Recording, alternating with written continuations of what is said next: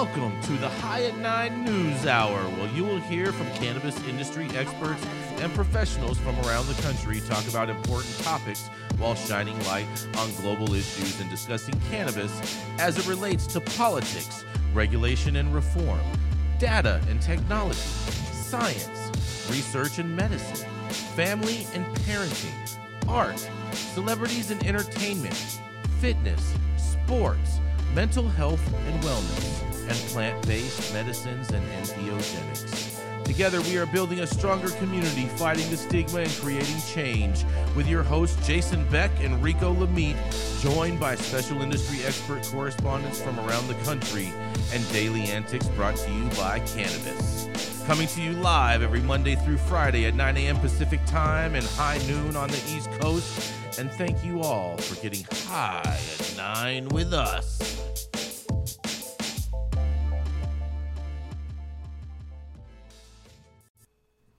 Oh yeah. Good morning everybody. Hope everyone had an amazing day. It's it's yesterday was hump day and that's right. Today is Thursday, June 22nd, and today is National HVAC Technician Day because you can't live in America without air conditioning. Along with National Onion Rings Day, National Chocolate Eclair Day, National, Wild Stars, mute yourself. National Kissing Day, and World Rainforest Day. Thank you for joining us and getting high at nine with us. It's also high noon on the East Coast, and please remember to like and subs- share and subscribe on all to all to us on all social media platforms. We're live every Monday through Friday on YouTube and audio only on Twitter Spaces, and you can use that fancy little QR code right there in the top hand corner of your screen to see where we live right on the internet. Oh yeah, Enrico Lamitte is going to be a little bit late today, so I'm going to kick it off with my story. So here, here, here we go, you guys. Oh yes, watch out, Wisconsin, because the cops are definitely going to be coming for your weed. Because a scent like marijuana enough to warrant police search. Wisconsin Supreme Court rules. That's right. A car smelling like marijuana is enough for police in Wisconsin to justify searching a person in the vehicle.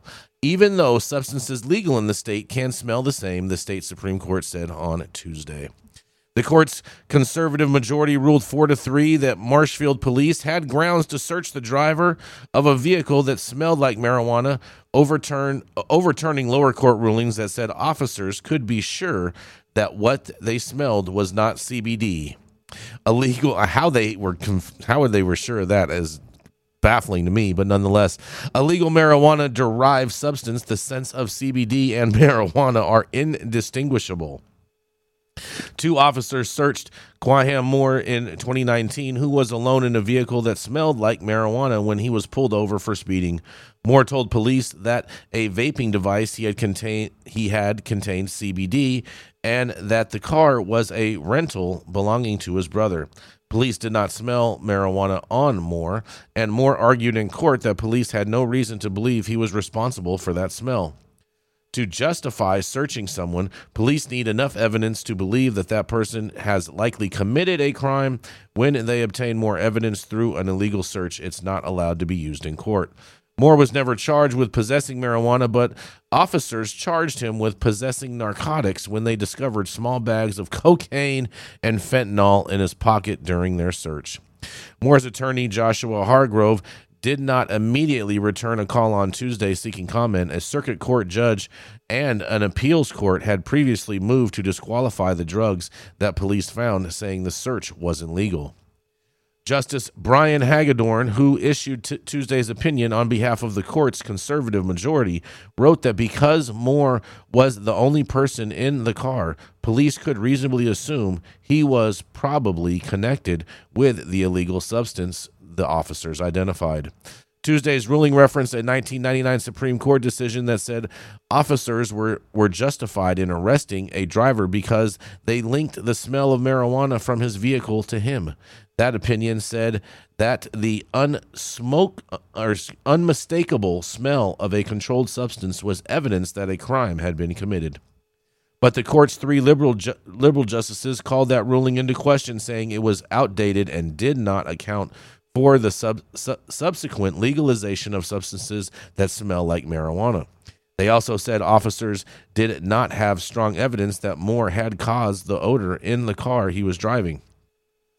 And in a quote, officers who believe they smell marijuana coming from a vehicle may just as likely be smelling raw or smoked hemp, which is not criminally criminal activity, Justice Rebecca Frank Dallet wrote in a dissenting opinion. The ruling comes as Democrats and Republicans in Wisconsin c- continue to fight over legalizing cannabis, and Republicans who control the legislature have rejected Democratic Governor Tony Evers' attempts to legalize adult use cannabis. But GOP Assembly Speaker Robin Vos said in April he was working on legislation to legalize medical cannabis as soon as this fall. Marijuana has been legal in neighbor- neighboring Michigan and Illinois for years and will become legal in Minnesota in August under legislation passed last month. Well, well, well. The cops are talking about they can search your car and have probable cause in in this state for just smelling like weed. So I guess don't go and buy that OG Kush cologne and drive your car in this state. But I'm going to digress and see what y'all have to say. And this is Jason Beck for the High at Nine News Hour. What do y'all think? I don't see how they get around the the whole. I mean, you, you can you can go into dispensaries and and and buy smokable hemp and and that Delta Eight soaked hemp. I don't. It doesn't make sense to me. It sounds like uh, that's going to fail in court. I mean, I, I just think all the activists, if they really wanted to right now, they need to just go and just get a whole bunch of rental cars, make sure that there's nothing inside of them, and then just drive them crazy and have just sprayed smell of marijuana odor all over the car and then just keep on causing them to search all these cars and never find anything and eventually they're going to lose they're going to get tired of it. No, they're just going to plant stuff, Jason. Come on. right. Well, they would have yeah, to have I don't know if that's the smoothest way to. They would fight have to this have shit to plant.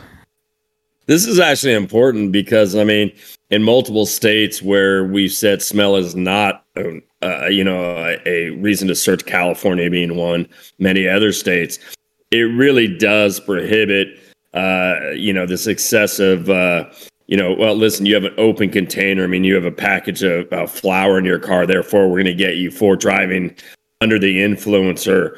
And that is what happens. And so um, y- you can see the police state is really itching for the ability to torment drivers throughout this country and, and continue their arrest. And, and, and it was a way to really measure their effectiveness, which is tormenting us. Very, very true. Very, very true, man. I, I, I think this is this is a big uh, miss uh, or you know back back step backpedal um, for our criminal justice system. We've seen a number of states come come forward and say that the smell of cannabis is not probable cause to search a vehicle, and here we go having this new state saying, "Hey, guess what? It still is here."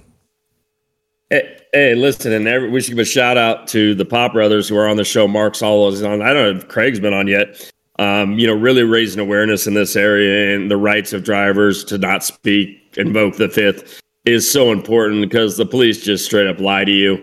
Um, and it's not worth being nice to them because they simply are there to get you in trouble because that's how they get measured. Well, and I think it's important for people to also remember that uh, you have to be cognizant of what state you're in um, when you're going through these places. Just because good old Maryland decided, you know, this isn't an issue anymore. If you're on vacation, I don't know why you'd go on vacation in Wisconsin, but what the hey? Um, these are things you need to be mindful of. I mean, just because your state might be progressive and on board, I, I've had plenty of friends who've gotten in trouble because they did something in Colorado and tried to bring it home to somewhere in like Virginia, um, and it did not fly, um, and they got a lot of trouble. Um, people need to remember just because leaps have been made in a few states, I mean, it's still federally legal, and the cops are still doing whatever the f they want. That's sad so- because I'm from Wisconsin, believe it or not. Milwaukee in the house.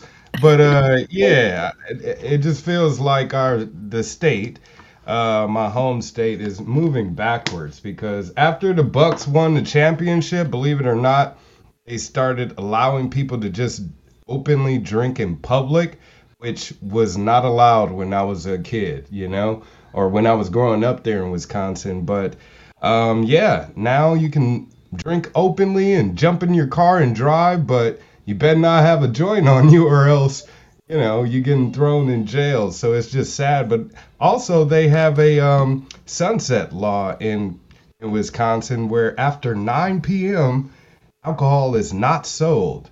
So as progressive as it seems they're very um, restrictive on people's freedoms and liberties.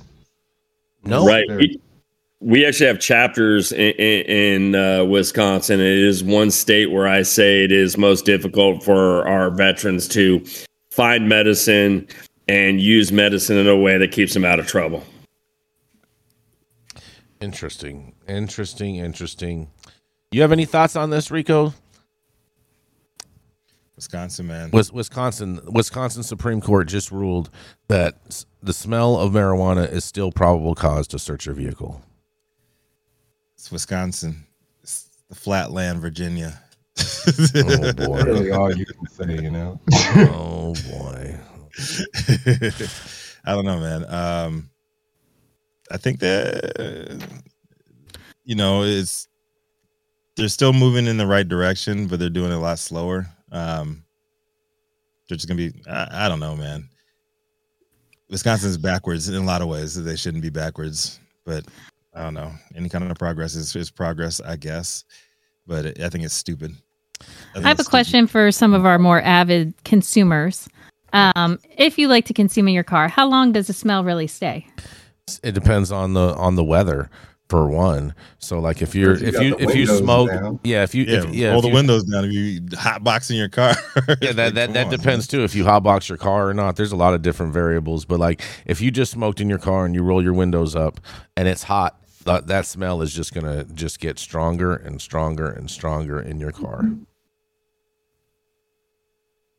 Yeah, man. Just And open don't have, don't have the. AC on.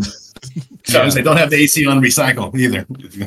yeah don't And don't I- do that The real question is, can we smell it after a while? Because I don't even notice the smell anymore. So I'm like, oh, there's no weed smell, and everyone stares at me like I'm crazy. I, I smell weed every time I get in your car Sean But we, yeah, but we do, it, it doesn't stick like cigarettes, you know. no So- but I mean it ha- it does have a distinct aroma that law enforcement says that this is that and and judges uh, agree with them and people get prosecuted because of it Well, right, but I've been pulled over before, and someone told me they could smell the alcohol on me, and I'm like, "Are you fucking kidding me?" And then the next thing I'm out, I'm doing a sobriety test on the side of the road. I'm mm-hmm. like, "Are you kidding me?" And I had one drink, one damn drink. well Yeah, technically, So I mean, a cop can easily say, "I smell it in there," and then you're screwed. You, you, you I, technically want to see lied. the dash cam video of, of, of, of Gretchen being pulled over. Do we have? Oh, I was Oh, heated oh, when yeah. they did this. The guy was scared when he was done with me. He was scared. Hell yeah! I don't know. I started quoting stuff. I had people I was going to send after him. You don't know who I know. My name's Gretchen. Uh, it was snowing. he was like, "Do you, You have issues that's going to keep you from walking a straight line?" And I was like, "These four inch heels aren't going to help." And it was so we got all into it. Gretchen, did you go full on Karen on the cop? I did not go full on Karen, but I, I let him know that I know people. That was a very urban You know butt Karen. right there. You you you you're not caring, but you will call her. Mhm, That was a long time ago. mhm. I don't even remember. 2003. That was quite a while ago. All right. Well, he's, Haven't been pulled over since for that type of offense. Jag off. And then he gave me a warning because my tail light was out. That's the whole reason he pulled me over. well, don't have your taillights Oh. out. He saw, he saw, he saw them bangs. I didn't know my them taillight bangs was in the out. wind. Mhm, them bangs were banging. Exactly. Oh, yes. Coming up next, that's right. We have the dope dad himself. That's right. It's Rico Lamitte, the Quasimodo caretaker and the dope dad himself who loves to flip flop and backstroke all around cannabis policy. That's right. It's the dope dad himself, Rico Lamitte. Oh man. Thank you, Jason. Thank you, Jason. I am not the the flip flopper in chief. We're gonna talk about that guy today, Mister Confidence Man himself. It's not who you guys think. We're we're gonna talk about confidence, though. Confidence, the feeling or belief that one can rely on someone or something. Firm trust. A lack of confidence could mean losing out on major deals and or opportunities. Displaying the proper amount will make you or make people go to bat for you. It's the reason bettors put their money up behind prize fighters and athletes, why voters back candidates, and whether the skills you actually possess qualify you for that specific task or position or not. That's another conversation. But either way, confidence is the hype at the core of how we decide to move forward. Many would argue Donald Trump's confidence alone is what won him the presidency, and most likely the reason folks still back the former president despite his current legal entanglements. Um, but Senate, Senate Majority Leader Chuck Schumer, on the other hand, is not the first name that comes to mind when you think about confidence. Not at least the first person um, that comes to mind to believe when they tell you that they're quote unquote confident that something will happen. Because he doesn't have the best track record. 2016, he was confident the FBI's last minute comments on Hillary Clinton would not affect her guaranteed outcome of Democratic victory. 2017, he was confident Democrats had the votes to ba- to block Neil Gorsuch becoming Supreme Court justice. And now he said he's confident Congress will be able to pass a bipartisan cannabis banking bill this session. Should we believe him? This round, other Democratic senators have echoed his sentiments, uh, but we've heard that before as well. Maybe the fact that this time he or the expressed said confidence to the first, or he expressed said confidence to the first black woman retail owner in the country, Wanda James, right before heading into Juneteenth weekend. Maybe it's different this time. You can't lie like that to a black woman entrepreneur right before Black Economic Justice Weekend, right? I don't know. But according to a marijuana moment, after speaking at an event focused on higher education last week, Schumer was approached by the CEO of the Colorado based cannabis company Simply Pure, Wanda James, who became the first Black woman in the country to own a licensed marijuana dispensary in, in 2009. Um, in a phone interview she had with Marijuana Moment last week, she spoke with the majority. She said she spoke with the majority leader about the Safe Banking Act and expressed how Black entrepreneurs in the industry are broadly supportive of the uh, incremental reform to free up banks and credit unions to work with state licensed cannabis businesses. Schumer appeared confident that the marijuana bill, which had received uh, initial hearing in the Senate Banking Committee last month, will advance and will be enacted this year, according to James, who emphasized that the brief chat with the with the minority leader was not, or with the majority leader was not a formal sit down with him and his staff. Schumer did note that in the discussion that there's enough Republican support in Senate to move safe banking to the House, where it's passed seven times up to this point. From my conversation that I briefly had with Senator Schumer, as well as separate discussions with Senators John Hickenlooper and Michael Bennet um, during the trip to DC, I'm of the opinion that our Democratic leadership believes that this is something that we can get done. That's what she said. Safe Bank has been on a thorn in the side of many operators looking to just turn the page and move forward with smaller victories that'll benefit most after losing the battle on larger ones that'd benefit few. So my question is, should we trust Senator Schumer's confidence at this point, or is it just more the same? I'm Rico Lamitte, dopest dad on the street. What do y'all think about this one? Safe banking going to be passed this session due to Schumer's confidence vote here? I- In theory. I, I hope it does, but I have zero confidence in Senator Schumer personally. Absolutely none. logistically, the two bills that come before SAFE went through markup yesterday. So there is nothing to stop SAFE from going through markup next, which is what it should be doing uh, in the banking committee. Uh, from what I understand on the Hill, I was there this morning. They are looking to get SAFE passed before August recess. Um, and that is what they're trying to do. Now, for that to happen, SAFE needs to stay as SAFE is if things start getting added, amendments and all sorts of, you know, parts for social equity and all sorts of other things get loaded into this bill, it's not going to happen. There are Republican votes now for how safe is. If you want to load it up and hope it's going to be a vehicle for other things in cannabis, it's going to go down. But in theory, it's on the path to get done before August. Yeah, I, I, I, I was reading an article, Gretchen, the other day, and it, and it was saying there's like ten to fifteen Republicans that are that are there that are willing to vote yes on safe banking as is. I'd put the number at 20, 25. Mm, look at that, twenty twenty five. There are lots of senators in the cannabis closet. Oh What boy. would stop? What would stop it from moving forward, Gretchen? Too many amendments. The The social, DPA get in their way and put in all the crap they believe in there. yeah, all the social the justice safe will go. It'll go. Will it actually get passed? Is the question. Sh- Sherrod Brown is has it next up in his committee to be marked up. It should happen. If Schumer is confident, he's the man who brings the stuff to the floor for a vote. Um. So as- there's no reason that it should not come to the floor for a vote. The question is, if a ton of stuff gets added in, will it get passed? Who do who do and you I think would, would say be? no. Who do you think would be the most likely um, senator to add amendments in at this point in time, Gretchen? If if someone was going to do that, I mean, it truly depends on what you're pushing. If you want to push social equity and those sorts of things, if you're looking, the folks who've already put it out there, Merkley, Wyden, Daines, they are not going to add stuff because they know what's on the line.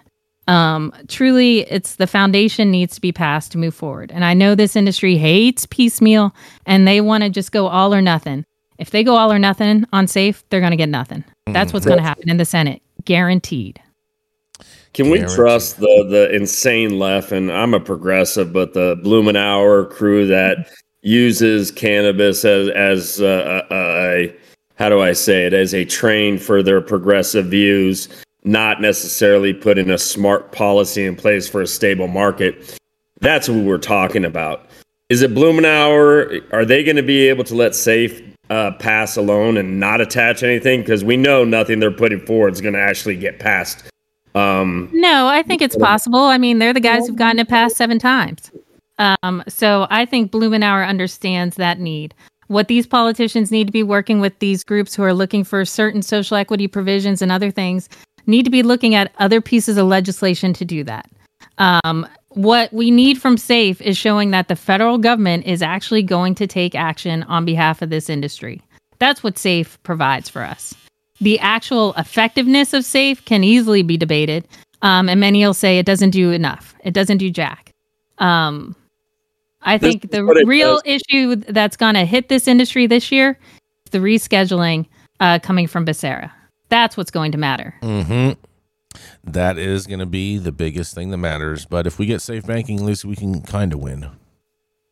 safe is a, is a huge win if it happens truly it is federal legalization that is acknowledging this industry on a federal level and it, a major issue that it is facing is the banking side it is truly hmm I, I agree with that. I agree. It's with a that. win. I, I hope it passes. I, I I hope safe banking passes, and I hope uh, the DEA backslaps Javier Becerra and says no rescheduling at all for cannabis. well i wouldn't pass the dea i think they may Yeah, What if they pass safe banking and they don't they don't feel the need to pass anything else? What happens then?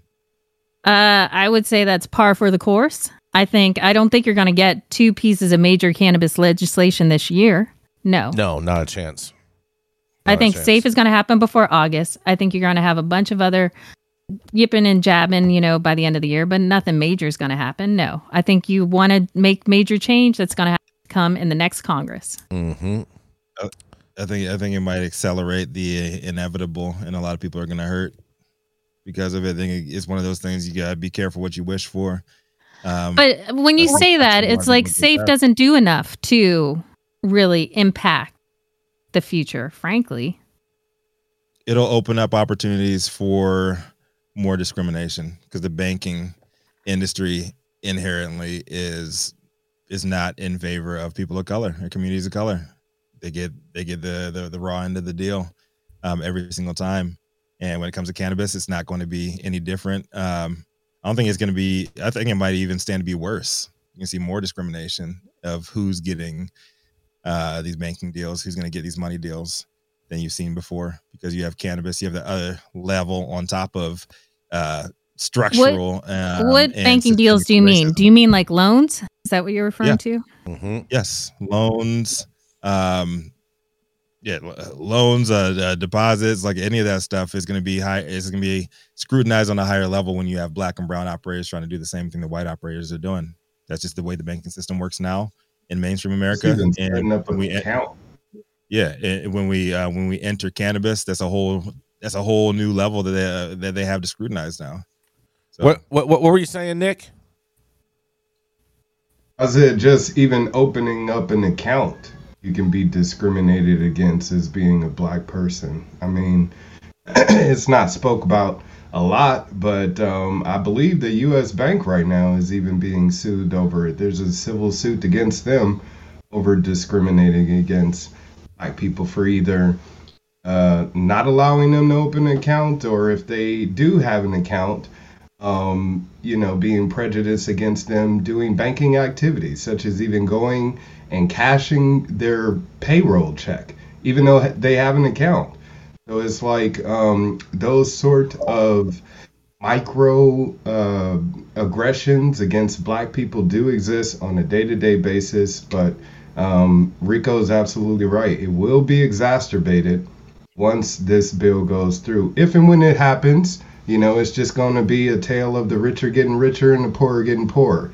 And the black people are definitely on the bottom end of that totem pole, unfortunately. Okay, you well, don't see a lot of black people in the I cannabis hear to begin with. but I have spoken with a number of minority business owners who are hopeful for this to go through. Yeah, and that's because it will help them. business, you know, wheel. But I'm talking about the small guy, the the mom and pops that got screwed out of this whole Prop 64 deal from the start. And that's not only black people, you know what I'm saying? That's a, a lot of white people too here in the state of California and Hispanic and everybody in between. So that's what I'm saying is when it comes to big business, we know that it's majority white. You've even said it before, Gretchen, that I'm not you know, talking about big business. I'm talking about small business owners think this will help them. that's what this is going to benefit is big business. We know it. Big business has already got their money, big got their banking. already- yeah, they, they don't already, need yeah. state. And that's why Gotta they're get more. pushing this bill Comment. to go Go through. get more. Go I'm going to Sean. disagree. Big business does not have its money.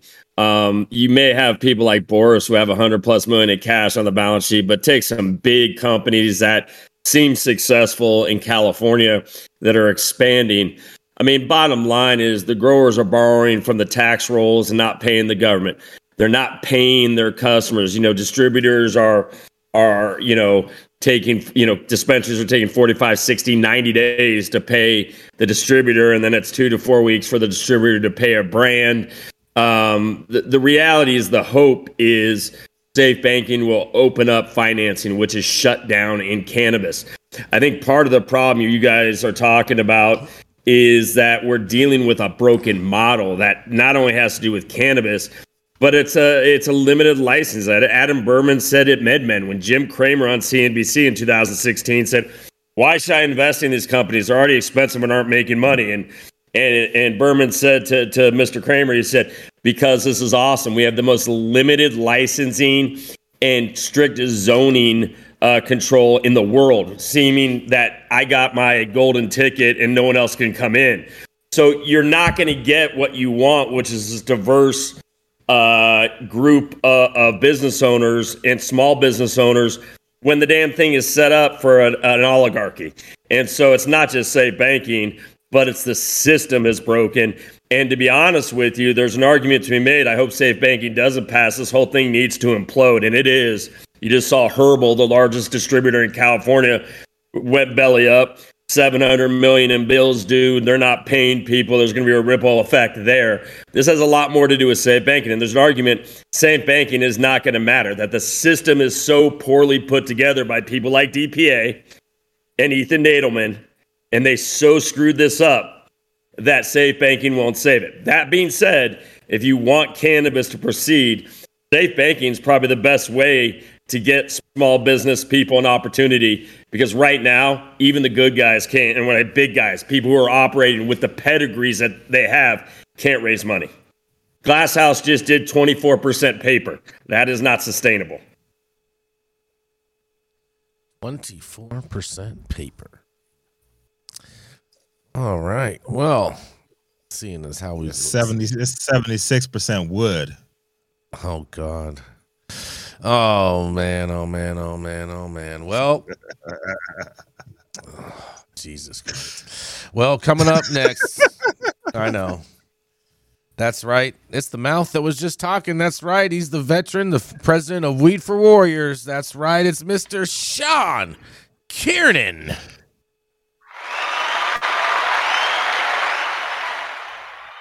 We're here. I'm going to talk about. There's an article out in Cal Matters addressing this point right now, and that's this morning by a, a guest commentator from the California Cannabis Industry Association. So Tiffany Devitt. So we actually have a forthright person at CCIA. That's a, a new thing. So it's glad to see this. But she comes out and says the following. Uh, bottom line is the chief financial officer of cannabis company MariMed was recently asked where her team was considering expanding. Her reply, not California. Susan Villare is not alone in that sentiment. Numerous well capitalized businesses are pulling up stakes and abandoning substantial investments rather than face mounting losses. Many investors describe the market as brutal and toxic. Currently, two out of every three cannabis purchases are made in the illicit market. Evidence suggests that disparity is getting worse Legal sales have been on a two year slide. Another symptom of turbulent times is business failures. About 15% of cultivators have surrendered their license this year. Others are letting fields go fallow, fallow being you're only growing a percentage of, of, of your field, unable to fund this year's harvest. Things are no better further up the supply chain. A year ago, there was a robust brand community. In May 2022, there were close to 1,500 brands in the market. A year later, less than 1,000 remain, and it's going to get a lot less. Distributors are also struggling. A 2022 report estimates they are sitting on about $600 million in invoices that retailers are unable or unwilling to pay. As for California cannabis retailers, numerous industry observers are warning of yet another extinction event. The probable closure of hundreds of dispensaries will further destabilize the industry as farmers and manufacturers lose access to legal market customers. For all the talk of equity and the righting of wrongs of the drug war, all this is taking place in an industry without bankruptcy protections, where individuals carry personal liability for business taxes and where businesses are barred from writing off normal expenses. In other words, behind the industry's potential demise are thousands of intimate personal stories of financial ruin. Prop 64, the 2016 initiative to legalize cannabis, began with a statement It is the intent of the people to take marijuana production and sales out of the hands of the illegal market, to tax the growth and sale of marijuana in a way that drives out the illicit market. Our failure to achieve these voter mandated goals is the root cause of much of the industry's distress. So, what went wrong? With the benefit of hindsight, not everyone needed the benefit of hindsight. It's clear that Prop 64 had two fatal flaws. It has more high taxes and local control. The state excise tax on a bottle of wine is 4 cents. For an eighth ounce of cannabis, it's $4.90 or over 100 times more. Products are all subjected to countless local taxes. A single product may be taxed at cultivation, manufacturing, distribution, and retail, some jurisdictions even charge a road tax for merely transporting products. These taxes compound the supply chain, resulting in an aggregate burden that's 50% or more of the original price. That's hardly the way to drive out the illicit market. Absent larger tax reform, cracking down against illegal cannabis will continue to be a losing game of whack a mole. The second fatal flaw is local control, or the requirement that cannabis businesses receive permits from both the local jurisdiction and the state. That sounds reasonable. No, it doesn't. But in practice, it's led to cannabis retail bans in much of the state. By allowing municipalities or NIMBYism to opt out of legalization, the state has essentially ceded two thirds of the market to criminals. In these dry zones, unregulated, untaxed, and untested cannabis is king, and consumers are still partying like it's 1999. Cannabis is one of California's great heritage industries, along with wine, technology, entertainment, industries we've nurtured and fostered with support, legislation, and regulation. By right, we should have a robust cannabis market that's posed to dominate in a post legalization world, but achieving that will require immediate change to ensure legal cannabis is more expensive and less expensive for consumers. End of story. And a little bit note here uh, there is talk about the legislature putting a fix on the ballot in the fall. We've been in discussion, and I think there's a high degree of chance that this happens. They see the light at the end of the tunnel. Now the question can be can the system be trusted to fix this mess, given their fingerprints are all over it? Signing off. Oh man, Oh, man, oh man. Trust the man. system. Obey. Uh huh. Trust the system. hmm Like I said, careful what you wish for. High high taxes. careful Oh, what you wish for and then what's being pushed forward by these uh, legislators because um, it's not going to be what you want. no, definitely not. These guys want to. These guys want to have a slush fund for all of their pet projects and everything, and believe that cannabis is the piggy bank to fund all of that. But really, all that they're doing is fueling the illicit market stronger and stronger, and less people are shopping in dispensaries more and more every day. Isn't, isn't 280E one of the, the biggest causes of the illicit market or helps feed What, what, what, what do we need to do to make, no, it's not? No. Well, Is, is the federal hand not so big that it's not giving room no, for the no, local? No, no, no. He's he, he is uh, Stone. Stone, you are right, but the reality is you only pay your 280e taxes at the end of the year, where all of these other taxes are paid at every single transaction throughout the year. Gotcha. We have a systemic problem with Prop 64. This model that was put forward and followed in many states, and you're going to have the same problem you're seeing in Mhm. places like New York and everything. It is, they all should be renamed the black market, illicit market, however you want to address that, uh, Stimulation Act. And that's what this does, because at the end of the day, uh, they used it and tried to get it captive to use as a funding source for their political persuasion uh, with high taxes, capture it. They thought it was going to be like the tech market, right? And in the Bay Area, and it didn't turn out that way. And it's systemic. I mean, let's look at distro. The distro model is broken. Distributors are not even paying their taxes; they're going belling up. You have shell distributors that are diverting everything to the illicit market. Now you have people having to decide. I got dispensaries, and they're saying I'm not even paying like Herbl. Why pay Herbl when they're not going to give it to the brand I represent? Yet the law says you have to pay Herbl, right? And so it, it, the thing is broken. We're grinding to a halt. Everything we told we were going to fix, from the environmental policy to labor, po- you know, I think has been made worse.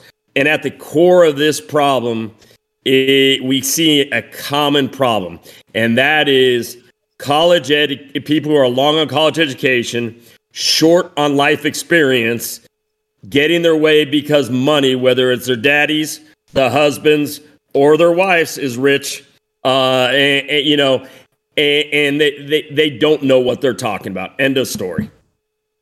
And yet they're in positions of power, and that is people like Ivy League, Harrod. You know, this this Prop 64 was hatched at the Ivy League Harvard Club with Ethan Nadelmann. These are trust fund kids. Follow And if money. anything I've ever seen is don't trust a trust fund kid to have any correct perspective on anything in life. Fair, fair, fair enough. Don't very- trust the trust fund kids. Don't trust the trust fund kids. There's no trust. They're in trust elevated funds. to positions of power they do not deserve if we live in a meritocracy. But, you- but Their you know what? daddy's money buys their position. And you think that's bad. Now you got Soros's kid, 37, inheriting $20 billion, and he's going to be in charge of open bo- this that, that thing. Oh, wait till he terrorizes half of the world with his bad policy. Brought it back to Soros. Oh man, I like how you did that there, Sean. We're gonna we're gonna go to a commercial. We're gonna be right back. How's it going, guys? Saman Razani coming to you from Green Street here with Jason Beck, smoking on the best weed in the world. Did you know that we have an audio only version of our podcast available on Apple, Google, Amazon, iHeartRadio, and Spotify? Tune in now and check it out.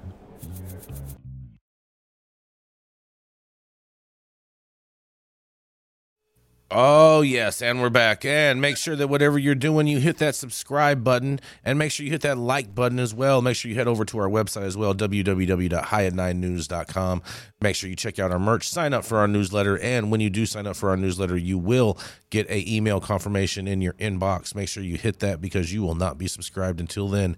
Make sure you tell your friend about the show because we believe that organic growth is the best growth. Keeping up to date on the evolving policies of relevant state, local, and federal governments is key to success.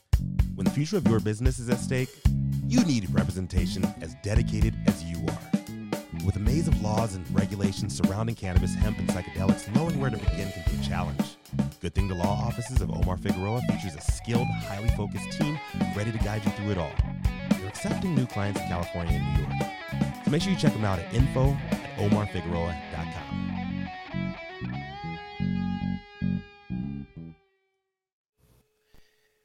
She is the founder of Panoptic Strategies and the High at Nine News team's very own Washington insider, known for dressing dogs up in crazy looking outfits and also uh, going to bat for the establishment. up next, bringing that big bang energy to the stage, it's Gretchen Gailey. Good afternoon. My headline comes from Sean's favorite, Marijuana Moment. Um, and it is a look at California, kind of following up on uh, what we discussed yesterday with Nevada. California Assembly Committee approves bill to legalize marijuana cafes that already passed Senate. The California Assembly Committee has approved a Senate passed bill to legalize marijuana cafes, allowing dispensaries to offer non cannabis food and drinks at their location if they receive local approval. About a month after the legislation from Senator Ben Allen cleared the Senate, the Assembly Business and Professions Committee advanced it on Tuesday in a 15 to 2 vote. The measure now heads to the Governmental Organization Committee before potentially moving to the floor. The bill is largely consistent with a separate proposal to authorize cannabis cafes that passed on the Assembly floor late last month. Under the proposal, retailers and micro businesses that receive authorization from local governments would be able to allow adults 21 and older to smoke, vaporize, and ingest cannabis products on their premises, where visitors could also prepare and sell non cannabis food or beverage products. Social use sites would need to restrict access to those under 21, keep cannabis consumption out of public view, and prohibit the use of alcohol and tobacco in order to obtain local approval. Localities could also allow for the sale of prepackaged, non cannabis infused, non alcoholic food and beverage at licensed retailers if those conditions are met.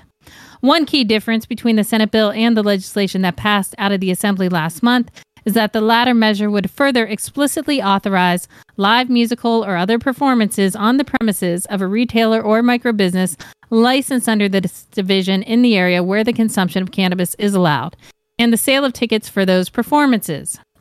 Retailers and microbusinesses would be permitted to offer freshly prepared food and drinks, but both bills limit the sale of prepackaged food to retailers, which is consistent with regulations that the State Department of Cannabis Control adopted late last year. There have been examples of California businesses that have found workarounds to permit on site consumption while making food available to guests, but they've operated in a gray area, partnering with separately licensed rec- restaurants that receive the profits. Uh, this goes on and on and on, yada, yada, yada. Uh, my question would be to the California folks Does this put a dent in helping the market move forward? Um, do people really care to sit down and eat food at a cannabis cafe? This is Gretchen High at Nine News. Oh, yes. Hell yes, they do, Gretchen. Hell yes, because when you smoke and you're sitting down and enjoying yourself, having a conversation with a friend and whatnot, you generally may want to probably order some food or a beverage to go along and wash your cotton mouth away or fill up your belly. And so, yes, I think this is a major win. I'm very glad that this is going forward. A lot of work uh, from what uh, uh, some of my friends in West Hollywood went in went into the creation of this bill and the and the moving forward of this bill. So I want to send a big congratulations to them. And uh, and and and I totally I totally support this bill.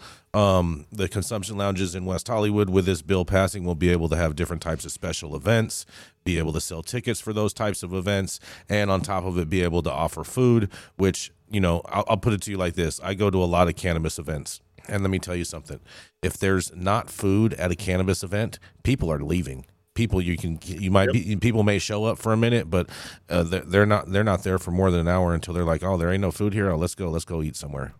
And well, here's out. my question. So, looking at this bill, it looks like they can add now these cafes onto dispensaries. Does this get you staying and hanging out at dispensaries? Is this No, Is that no, a place you no, wanna no, hang out it's- it's- no, no, no, no, no. So, so that, that, that's a little confusing. So, what this what, what this bill is for is for consumption lounges.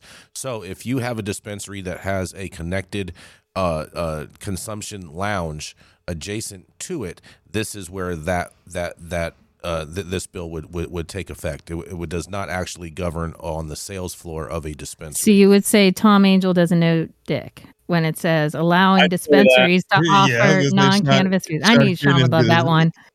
Let Sean Yeah, he knows step Dick, on he's there about a Tom liar. Angell. All right. He's just a liar.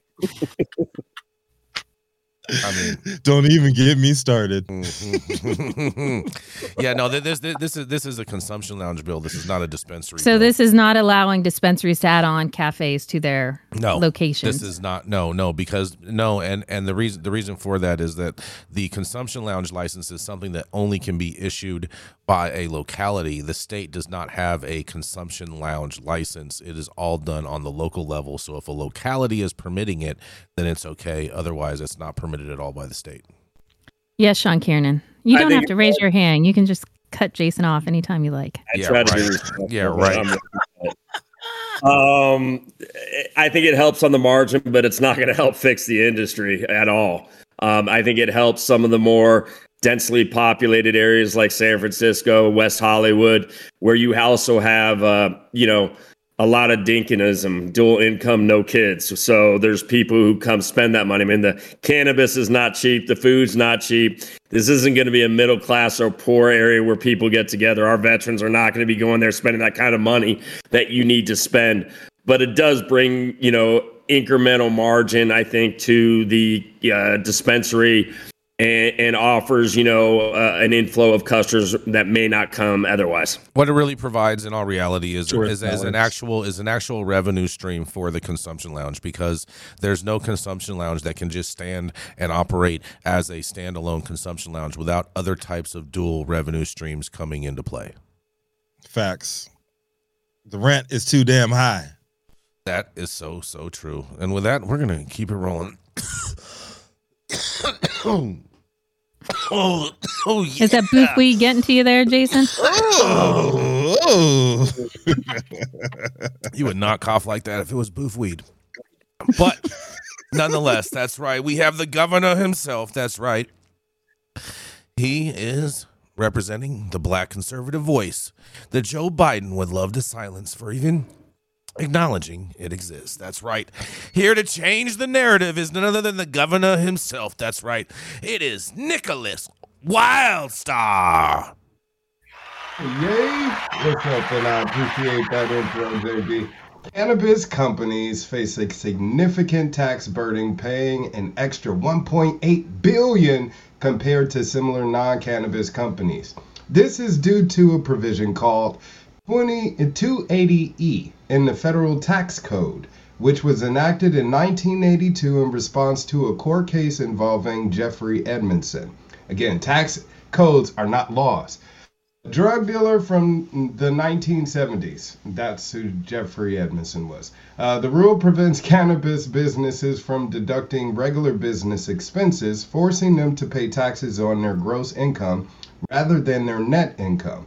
This places an additional strain on the already challenging task of making profits in the cannabis industry, where companies face competition from the illicit market and declining wholesale prices.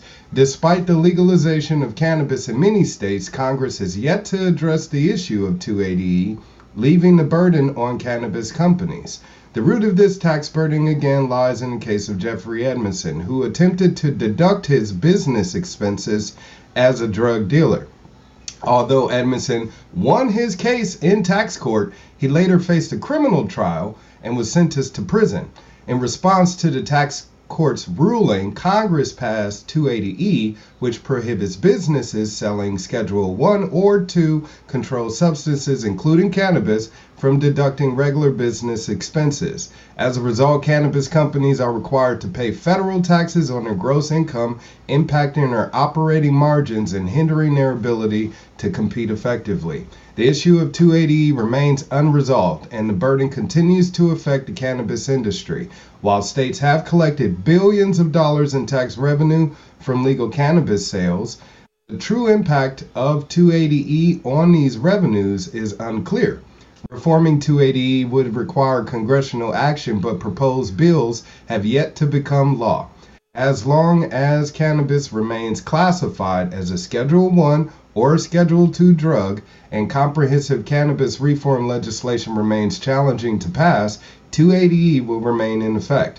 Consequently, the federal government will continue to collect more taxes from the cannabis industry than from other similar size industries like the tech industry, like the auto industry, all due to the legacy of one drug dealer's attempt to deduct business expenses decades ago. And again, he won. this is Nick Wildstar, aka the governor, screaming out at the top of his lungs that taxation is theft. Reporting from the High at 9 News Hour. Speak now or forever hold your peace. Tax- I love that shirt. taxation is I love that shirt, Governor. Mhm. All day, every day. And y'all know it too. When they bust up Yes. dispensaries and stuff, that's your tax dollars at work. when Hard they shoot work. your dog, you know, simply for barking at them and coming onto your property, that's your taxes at Mhm. work. Enjoy, taxpayer. I remember that guy was actually a fire and uh, worked for the fire department at Cal Fire, which shows you the interagency connect, how they all work together to oppress us. Well, that's because they all ultimately have the same the same uh same employer, which is the taxpayer. Well, they also I, I learned this when the DEA and about 17 authority different uh, police authorities raided my house, put guns in my kid's face, had two dogs. I told them to scream, they're safe, they're not things. I thought they were going to shoot them. Um, they all participate because anyone participate gets a percentage of the asset forfeiture. So there's an incentive for everyone to participate. It's like Christmas or, or Hanukkah or Kwanzaa. Uh, it's like, oh, we get money, and, and that's why they do that. They're all special agencies that are hired by city officials. You know, they aren't elected at all.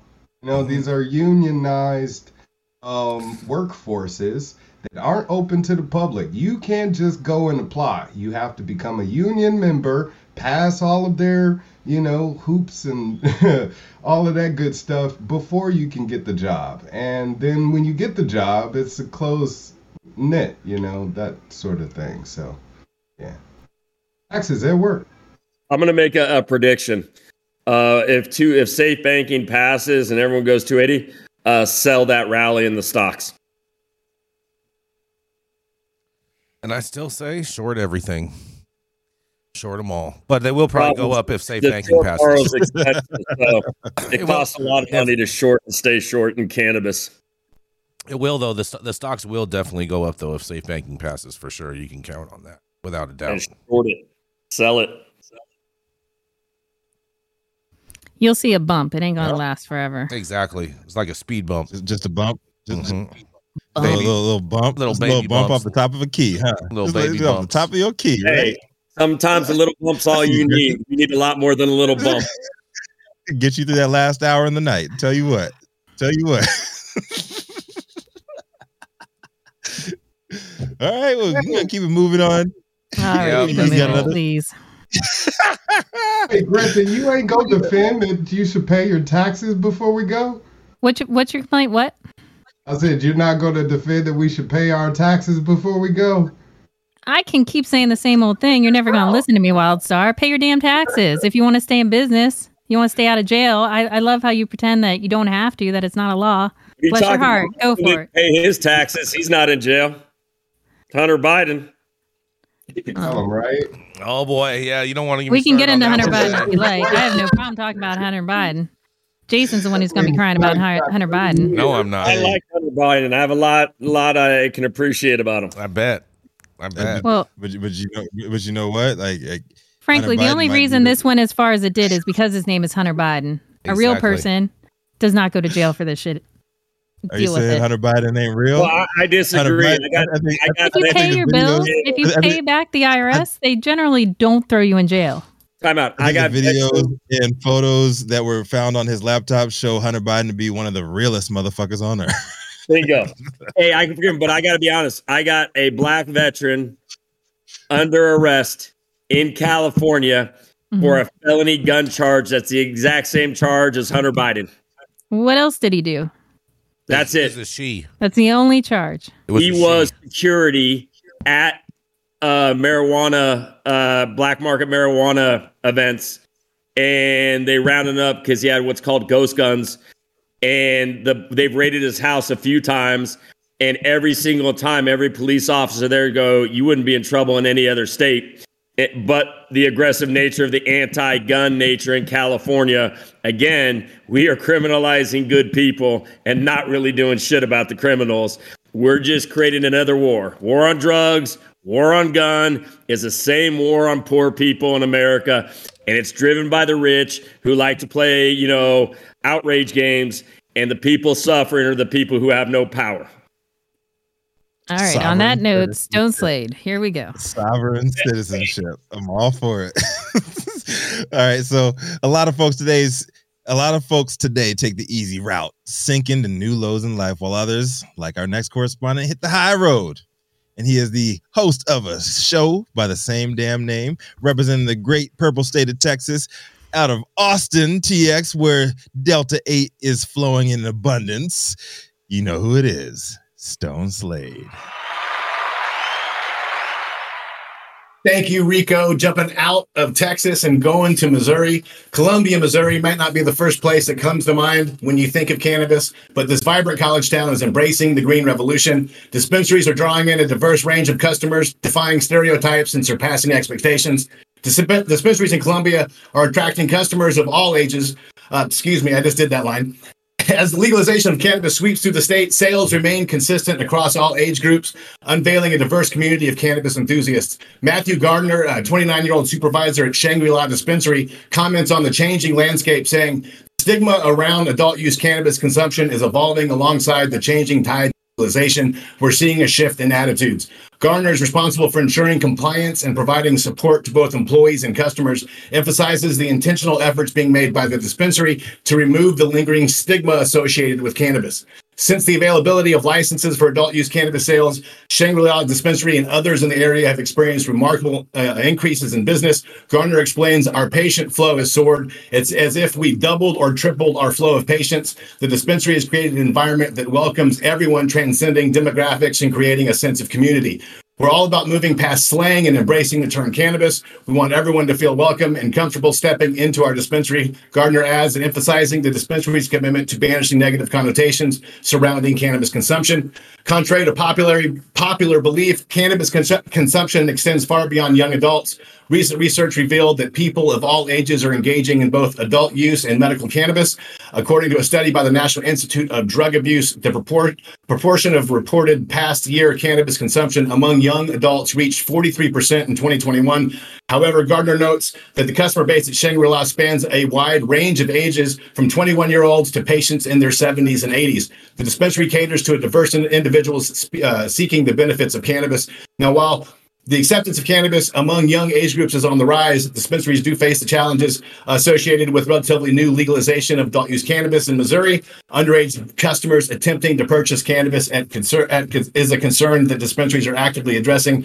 Gardner explains that Shangri-La uh, utilizes strict ID verification process, like all dispensaries do to ensure compliance with federal regulations. Sales, however, have remained consistent among legal age consumers, signaling the widespread appeal of cannabis across the community. We've built a community. It's not about one specific demographic, it's about embracing diversity. We welcome everyone from every part of town. It's pretty amazing. As researchers continue to uncover the potential therapeutic benefits of cannabis, more individuals across all age groups are turning to cannabis as an alternative treatment for various conditions. The availability of different cannabis products, such as edibles, gummies, and oils, provides further options for those who prefer alternatives to smoking due to health concerns or discomfort. Columbia, uh, Missouri is a shining example of the evolving cannabis landscape in America, with dispensaries like Shangri La leading the way. The social stigma surrounding cannabis is diminishing, making way for an inclusive community that appreciates appreciates the diverse benefits this plant has to offer. That's all I have for you today. This is Stone from the High at Nine News Hour. Missouri. Sound like it's Oh, popping yeah. in, in, in Columbia. Missouri Billion is popping, bro. Billion dollar industry out in Missouri, Yeah. and they are. Um, oh yeah, and, and I have to offer a a, a, a, a little bit of clarity because we got into that last time about the billion dollars. They have raised a billion dollars since uh, in medical and legal, and they're on track this year to uh, surpass a billion dollars in their first year of legally operating uh, um, uh, retail dispensaries uh, for a little clarification of our back and forth we had on that last time. Gretchen was right. You like that, Oh. Gretchen? You like that? You see that? You see? Ran away. Where The did she show me go? state. It says, show me the If, money. if she bounced, Oh. if- Oh, she left early before I can give her a, a little toss up there. Yeah. You know, oh, man. we are at we are at the top of the hour. Um, any last comments on that last one? Missouri is crushing. That's about it. Hey, we're seeing it, we're seeing a huge shift. I mean, I got to be honest. There's a lot of veterans that I served with who are, you know, 50 to 60 years old in the late 80s, early 90s who live in Missouri, and they're all smoking now. And these were heavy drinkers, getting in trouble. And, and I probably have a dozen messages on whether it's Facebook or Instagram from people I served with who are like, brother, I've changed my mind. Thank you so much. It saved my life. And, you know, one of the advantages of places like Missouri, you know, California is a different place. If you're in Texas or Missouri, you're and you were paying outrageous prices for illicit market weed back in when it was illegal and they were throwing you in jail. A high tax and tightly regulated market is still a lot better progress than where you were at, right? So we have to remember that these are state by state judgments. The bar isn't the same location in judging your current situation. And in Missouri, though it's still expensive, the decriminalization of cannabis and the hearts and minds that it's changing because there's a lot of people who won't use it unless it's legal. I can attest to uh, directly in the veteran population. A lot of rednecks have changed their mind, is my point. That's awesome. Good stuff, man. Good stuff. I just hope they get the situation right on the on the uh, social justice side of the thing. They're not calling it social equity out there. We'll see if it happens. All right, Socialist but uh, thank you all. What was that, Jason? Socialist equity. Socialist equity. You know Mhm. it. Thank you all out there for joining us for another episode of High Nine News. You can always catch us weekdays at 9 a.m. Pacific, high noon on the East Coast. Big shout out to our super fans showing love, getting their comments projected live on the big screen. Also to the live audience members and online supporters catching us across all media platforms, tuning in and giving us feedback on the daily headlines of chaos, also known as the developing cannabis industry. To our vetted correspondent team tuning in from all over, bringing us much needed variety of perspective, viewer respected opinions to the table. Our production team, Cloud Media Partners, House of Fuego, the Vortex 91 Club, all our sponsors helping us keep the lights on and keeping our AV struggles to a minimum. And always the lovely Jaja Simone. Is she over in Twitter Spaces now? We just not not doing Clubhouse. I don't, I don't even know what's going on. over This, there. uh, Um, we, we, we, sometimes we don't even know what's going on, Rico. We're just we're, we're just Oh. growing as we Oh, I just- grow. I just chaos is a ladder. Yes, that's right. and we're climbing it all the way to the top. and to the haters out there, we see you, we hear you, and we love you. Keep on doing what you do because it makes us stronger every single day. Always, Cannabis Sativa L, the reason the High Nine News team shows up every single day. We love you. And it has been Thursday, June 22nd, 2023. Show's over. You've all been blessed with the top headlines of the day. Hope it's enough for you to put in your, po- your pipe and smoke it until tomorrow at the very least. I'm Rico Lamitte, the dopest dad on the street.